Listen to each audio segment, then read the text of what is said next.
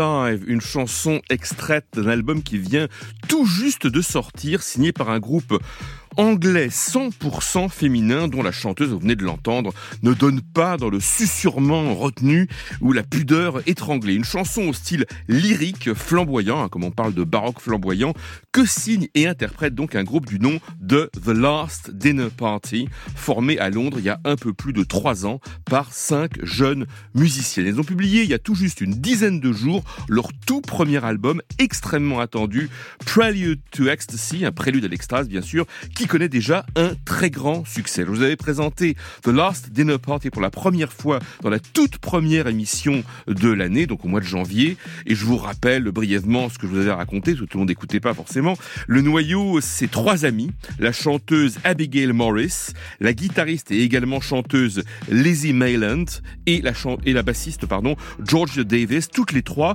musiciennes autodidactes. Et bien ces trois-là ont eu, vous disais-je, la bonne idée de se lier à King's College, c'est une des plus vénérables considérable université britannique où elle venait d'entrer, à deux excellentes instrumentistes formées au conservatoire. La guitariste soliste Emily Roberts, excellente, je suis allé voir des vidéos, vraiment c'est impressionnant. Son modèle, elle le proclame et, franchement ça s'entend et ça se voit, c'est le guitariste de Queen, Brian May. Et puis un des grands atouts aussi de The Last Dinner Party, c'est Aurora Nishefzi, euh, qui est également compositrice et joueuse de clavier. Elle est d'origine albanaise, kosovare et elle chante également. Et les cinq copines, je vous racontais ça, logées dans le quartier de, de Brixton, dans le sud de Londres, elles avaient l'habitude de fréquenter un pub qui s'appelle le Windmill, où jouaient des groupes formés par des potes euh, du conservatoire à l'esprit très aventureux. Je pense à des groupes comme Squid ou Black Midi, euh, que j'ai eu l'occasion d'ailleurs de diffuser dans cette émission. Et ça les a beaucoup inspirés. Elles se retrouvaient euh, dans le petit espace fumeur à, rêver au groupe que elles pourraient former un jour. Et ça s'est passé assez vite. Mais enfin, elles ont mis beaucoup de temps à travailler à la fois l'aspect visuel et musical. Elles sont fabriquées sur scène des personnages exagérés, théâtraux, un peu baroques et extravagants. Et d'ailleurs, Abigail Morris, c'est vraiment, elle est assez flamboyante. C'est le point focal de The Last Dinner Party. Elle arpente la scène et elle gesticule avec une théâtralité très assumée qui donne envie au public de faire la fête. C'est-à-dire ce qui s'est produit quand elles sont euh, parties en tournée en première partie du chanteur irlandais Hosier. Elles se sont retrouvées à Los Angeles un soir devant des fans qui connaissaient toutes leurs chansons alors que euh, aucun album n'était sorti encore et qui s'étaient même costumés spécialement pour venir les voir et pour faire la fête. Le groupe se produira le mardi 20 février, c'est dans huit jours, je rappelle son nom, The Last Dinner Party à la Maroquinerie à Paris, ce sera la seule date en France, hélas. Comme je vous le disais aussi au début de l'année, parce que la prochaine, euh, oui, parce que la prochaine fois, euh, vous les verrez sans doute de loin et en tout petit au Zénith. Oui, pardon. Voici une chanteuse dont je vous ai longuement parlé déjà dans une des premières émissions de l'année, au cours de laquelle je passais en revue quelques sorties attendues de cet hiver, notamment celle d'un nouvel album que s'apprête à sortir d'ici une dizaine de jours une chanteuse britannique qui s'appelle Na- Nadine Shah. Un album qui s'appelle Filthy Underneath. Alors Nadine Shah, je vous le disais, elle a eu un parcours assez peu ordinaire. Elle est partie de Whitburn, c'est un petit village côtier du nord-est de l'Angleterre. Elle a débarqué à Londres au début des années 2000 pour se lancer comme chanteuse de jazz. D'ailleurs, elle a côtoyé euh, Amy Winehouse, dont elle était euh, copine. Alors, il n'y a pas que le jazz dans sa formation. Elle recourt très naturellement aussi, Nadine Shah, dans sa musique, aux gammes modales et au rythme de la musique orientale. C'est vraisemblablement l'influence de la musique que devait écouter son père d'origine pakistanaise. Elle a un personnage qui, je dirais, euh, détonne dans, dans le contexte actuel. Un personnage euh, sur scène assez sévère, une voix grave qui dissimule un certain humour pince sans rire et grinçant. Depuis ses débuts, il y a un peu plus de dix ans maintenant, eh euh, c'est un étroit collaborateur du groupe euh, Depeche Mode, le réalisateur artistique Ben Hillier, qui supervise les enregistrements de Nadine Shah. Depeche Mode, d'ailleurs, que Nadine Shah va prochainement accompagner en tournée. Elle assurera la première partie de ses concerts de la fin de cet hiver. On pourra l'entendre notamment les 3 et 5 mars prochains à l'Accord Arena de Paris-Bercy.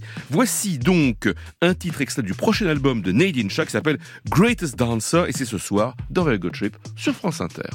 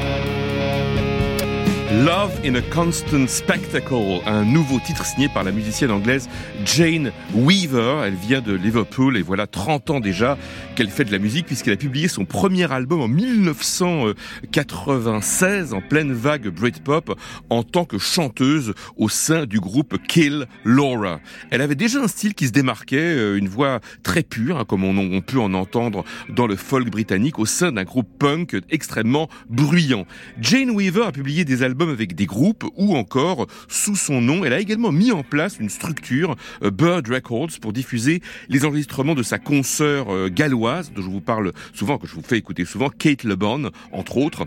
Et alors euh, comment la définir? Eh bien Jane Weaver se situe à l'intersection du folk, hein, c'est sensible dans sa voix comme je vous le disais, et de la musique électronique, un mélange aujourd'hui très courant et dont elle a été en fait une pionnière. En 2017, euh, Jane Weaver a publié un album très remarqué, album solo intitulé Modern Cosmology, et puis ensuite il y a eu un album de musique purement instrumentale et elle a poursuivi en 2021 par un- recueil de chansons qui a été très remarqué et qui s'appelle Flock. Il a eu vraiment pas mal d'impact. Le style de Jane Weaver est vraiment très anglais. On sent qu'à la source de sa musique, il y a ce psychédélisme très britannique qui tend parfois vers une certaine mystique avec un côté loufoque aussi, une source dans laquelle a largement puisé par exemple une Kate Bush Mais alors, euh, il y a chez cette Jane Weaver une extravagance particulière puisqu'elle va chercher euh, la matière première musicale hein, dans, dans, des sources sonores inattendues, insolites. Je peux citer la musique New Age d'un compositeur japonais des années 80 qui s'appelle Kitaro, ou encore un certain opéra d'un compositeur moderniste suédois des années 50 dont euh, j'ai recopié le nom, mais enfin voilà, j'ai oublié de le reporter sur, sur mes papiers. Jane Weaver a vraiment l'art très personnel de peindre des toiles de fond électroniques euh, dans lesquelles elle insère adroitement des sonorités inattendues comme le mélotron, un ancêtre rudimentaire de l'échantillonneur, ou encore plus obscur, un appareil qui s'appelait l'orchestron. Je ne sais pas ce que c'est. Et aussi, alors ça va aussi très très loin dans le passé, elle utilise la bombarde, une sorte de hautbois ancien qu'on utilise euh, dans la musique bretonne, hein, traditionnellement associée au biniou. Le nouvel album de Jane Weaver, Love in a Constant Spectacle, dont on vient d'entendre la chanson titre, sortira au début du mois d'avril. Alors voici maintenant l'extrait d'un album dont la parution au début de l'année dernière, je dois l'avouer, m'avait complètement échappé. Il s'agit d'une œuvre particulière, le fruit d'une collaboration internationale entre deux femmes. D'une part, la compositrice norvégienne euh, Rebecca Carriord, à laquelle on doit de nombreuses musiques de films, notamment le documentaire I Am Greta, consacré à la célèbre activiste euh, écologique. Alors si on le prononce à la suédoise, parce que je suis très curieux des prononciations locales, on dirait quelque chose comme Grieta euh, Thunberg. Voilà, quelque chose à peu près comme ça. Et l'artiste, euh, donc ça c'est la, norvégienne d'un côté, et de l'autre, l'artiste américaine euh, Jessica Dessner, qui est à la fois danseuse, dessinatrice et poète. Alors le lien entre les deux femmes est ancien, il perdure depuis de nombreuses années, même si l'une habite à Stockholm et l'autre dans une campagne du nord de l'Italie. Il se trouve que Rebecca tenait à composer une euh, musique reflétant son angoisse face au changement climatique et elle tenait à ce que son amie Jessica l'aide à mettre cela en mots. Et Jessica a naturellement convié à participer au projet ses deux frères cadets, les célèbres jumeaux Aaron et Bryce Dessner, tous deux guitaristes au sein du groupe bien connu The National et euh, formés à la composition classique. L'œuvre a pris d'ailleurs un, un tour tout à fait inattendu puisque un jour, en fait, Jessica est venue trouver Rebecca chez elle et elle lui a remis un manuscrit d'une quarantaine de pages contenant des poèmes qu'elle avait écrits après qu'on lui eut annoncé qu'elle était atteinte d'un cancer du sein. Et d'une façon inconsciente, c'est ce qu'elle raconte, Jessica a fait un lien entre l'état du monde, le passage des saisons et l'état de son corps. C'est ainsi que les deux musiciennes et les frères Dessner, un orchestre également un orchestre classique, ont collaboré pour créer cette œuvre qui s'appelle Complete Mountain Almanac, dont chaque morceau porte pour titre un des mois de Je vous propose celui consacré au mois de février, ça tombe très bien.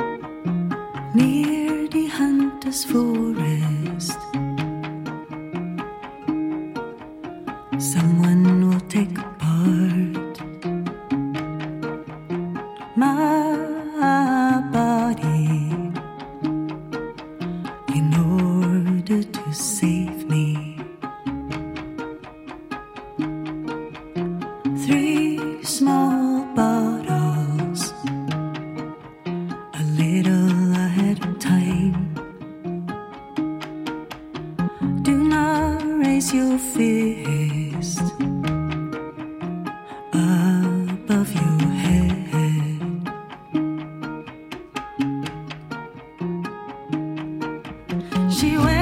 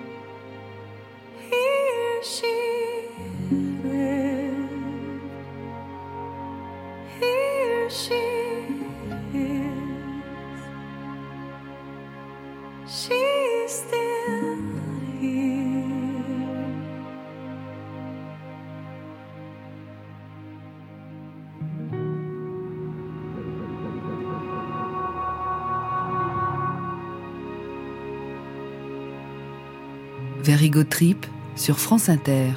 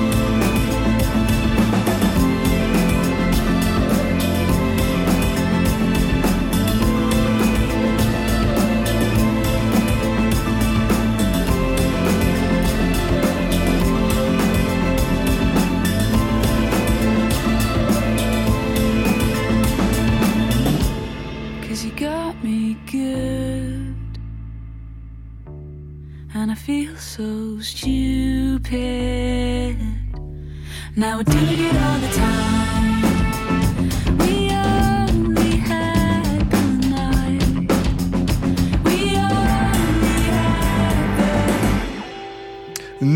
Un tout nouveau titre signé par la musicienne londonienne euh, Marika Hackman, une petite trentaine d'années, un titre extrait de son nouvel album Big Sigh, son premier de chansons originales depuis 2019. Alors je voulais présenter justement une première fois cette année-là alors qu'elle publiait son troisième album intitulé Any Human Friend.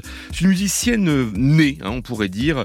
Elle est de mère anglaise et de père norvégien. Tous les deux euh, travaillent dans le domaine de l'animation et elle a baigné dès l'enfance dans l'art et la musique. Elle a appris à jouer de divers instruments très tôt et s'est mise à composer ses propres chansons euh, dès la préadolescence, hein, d'après son témoignage. Elle s'est fait remarquer dès l'âge de 20 ans en finançant elle-même la production de ses premiers titres qui étaient déjà supervisés par un musicien reconnu et aguerri qui a tout de suite pris la mesure de son talent. C'est ainsi que, que Marika Hackman s'est retrouvée très vite en première partie d'une tournée internationale de l'excellente guitariste et chanteuse anglaise Laura Marling, qui était très influencée à ses débuts par le style folk jazz de Johnny Mitchell. Alors, euh, Marika Hackman s'est engagée dans un, dans un tout autre chemin, un autre style, plus orchestral, qu'on pourrait décrire comme proche des ballades à la fois amples et maussades de Radiohead. C'est d'ailleurs avec un collaborateur de Tom York et, Johnny Greenwood hein, de Radiohead, Sam Patz Davies, récemment d'ailleurs associé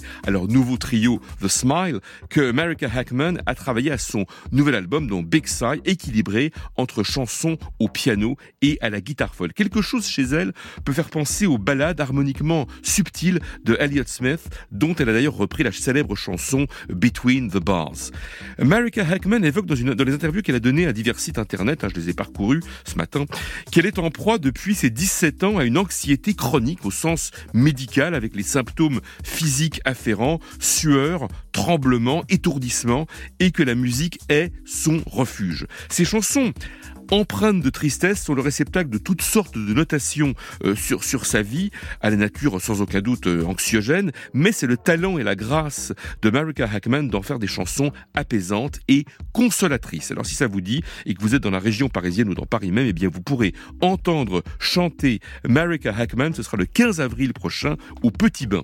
Autre chose, je vous avais présenté il y a un peu plus de deux ans une jeune chanteuse californienne qui s'appelle euh, Remy Wolf, qui par la grâce d'une chanson choisie pour la campagne publicitaire d'un smartphone hein, confectionné par une firme que je ne citerai pas, s'est retrouvée propulsée au premier plan en 2021. C'est ainsi que son premier album a réuni un ensemble de remix de ses premiers titres euh, réalisés par une escouade de musiciens qui sont franchement pas les premiers venus. Le vétéran Nile Rodgers de Chic, un autre plus jeune vétéran Beck et puis aussi le duo Hot Chip ou encore même le, le jeune groupe français L'Impératrice. Remy Wolf a prêté main forte l'an dernier à une jeune et remarquable musicienne californienne, Madison Cunningham, remarquable guitariste, qui a fait ses débuts au temple hein, dans lequel officiait son père, un pasteur. Talent très précoce, elle a publié son premier album à compte d'auteur, une autoproduction donc, à l'âge de 17 ans, et le premier à diffusion commerciale, Who Are You Now, à 22 ans en 2019. Alors Madison Cunningham mêle de façon aussi naturelle que savante des mélodies folk aux harmonies très très raffinées, à des rythmes de jazz syncopés, et quand chante, les mots semblent souvent près de l'explosion, vibrant d'une sensibilité à fleur de peau. On ne peut pas s'empêcher de penser à une Fiona Apple que j'ai eu l'occasion de vous faire entendre plus d'une fois dans cette émission Very Good Trip sur France Inter. Pas moins de deux titres tout de suite de Madison Cunningham ce soir, dont le dernier album en date, Revealer, a été couronné d'un Grammy Award il y a deux ans. Madison Cunningham se produira en France le 24 mars prochain en première partie du guitariste américain très populaire John Mayer qui se produira à Paris à l'Accord Arena. Voici donc deux titres, comme je vous le disais, signés par Madison Cunningham. Hospital, entre parenthèses, One Man Down, excellente reprise d'une de ses anciennes chansons avec euh, justement Remy Wolf dont je vous parlais. Et puis ensuite un autre tout récent qui s'appelle Subtitles.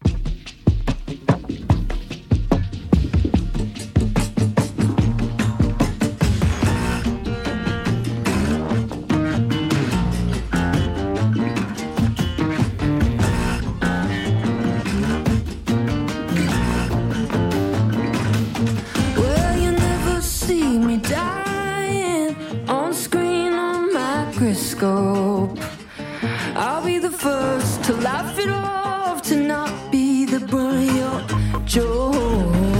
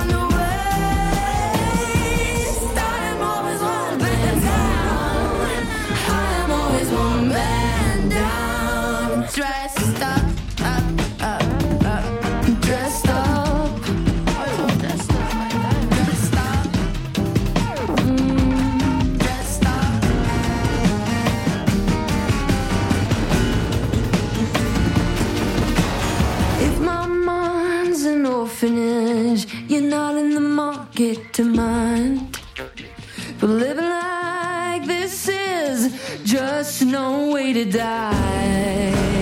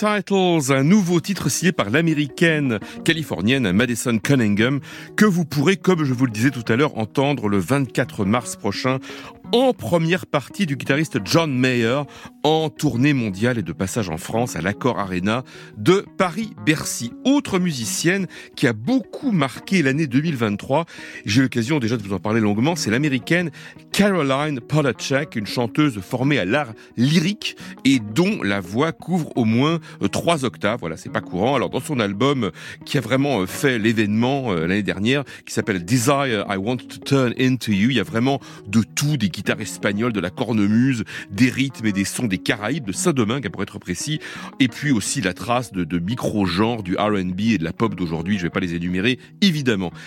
Caroline Polachek a multiplié les expériences loin des sentiers battus. Elle a entre autres posé une fois en 2016 ses vocalises sur des sons captés à l'île de Pâques par une amie musicienne new-yorkaise, une certaine Maria Usbach. Et puis, faut dire, elle a eu la chance d'avoir des parents euh, qui l'ont fait beaucoup voyager, des parents aisés, des parents étonnants. Le père était un, spécialiste d'histoire chinoise qui a enseigné dans les célèbres universités de Princeton et, et Columbia avant de lâcher l'enseignement pour gérer avec sa future ex-femme un portefeuille d'investissement, activité qui les a menés à Tokyo où euh, Caroline a été élevée pendant un, certain temps.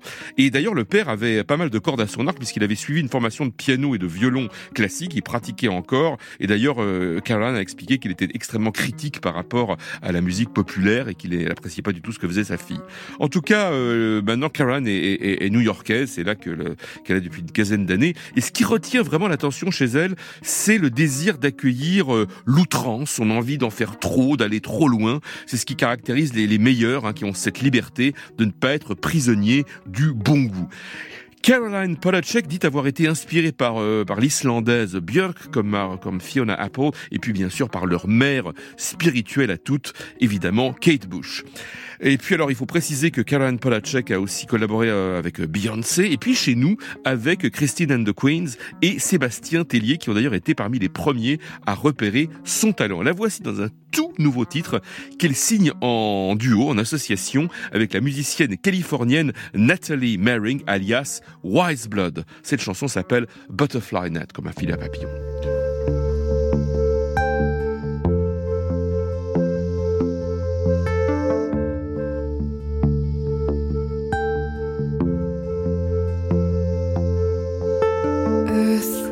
Silent, London fell asleep. She dreamed of a winter where you appeared to me. Perfect timing as new battles in November. A tender creature, a fever, disarming, fluorescent. There you were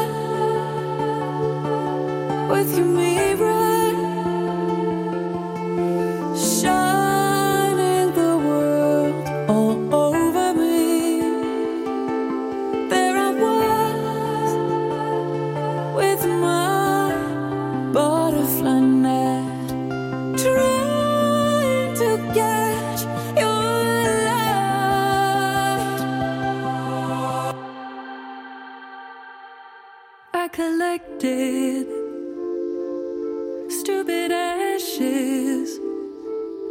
So that after you'd gone I could hold on to something but you stayed unwavering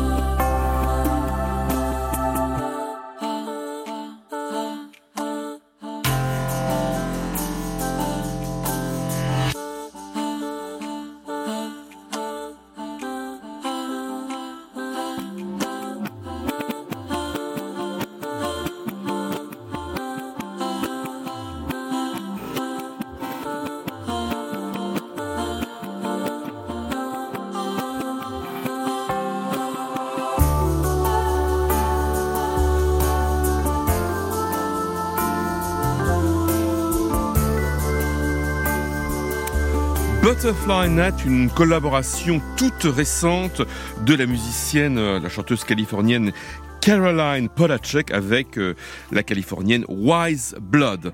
Alors, on a on a peu de temps, euh, on a le, ça va nous donner l'occasion de connaître les prémices d'un retour qui s'annonce exceptionnel de celui de la chanteuse anglaise Beth Gibbons, révélée il y a 30 ans tout juste en 1994 au sein du groupe Portishead. Elle avait alors 29 ans. On a eu des nouvelles récentes d'elle à l'occasion d'un enregistrement de la symphonie numéro 3 du compositeur euh, polonais euh, Gorecki en 2022, mais depuis l'ultime album signé par Portishead en 2008, eh bien Beth Gibbons n'avait rien publié de personnel se consacrer à des musiques de films et des apparitions ponctuelles, notamment en 2022 également auprès du rappeur californien Kendrick Lamar. Beth Gibbons vient de publier un texte très personnel qu'elle a diffusé sur le réseau Instagram. Elle y fait allusion à la mort de certains proches et à tous ces éboulements hein, qui peuvent survenir dans la vie d'une femme qui approche la soixantaine. Un texte dans lequel elle écrit notamment ceci, je cite donc Beth Gibbons, J'ai eu envie de m'écarter des breakbeats et des caisses claires et de me concentrer plutôt sur la fabrique boisée de certains timbres éloignés de la séduction facile des hautes fréquences qui procurent une satisfaction comparable à celle du sucre ou du sel. Voici un tout nouveau titre signé Beth Gibbons, Floating on a Moment, prélude à la parution de son nouvel album Lives Outgrown, dont la parution est prévue à la mi-mai.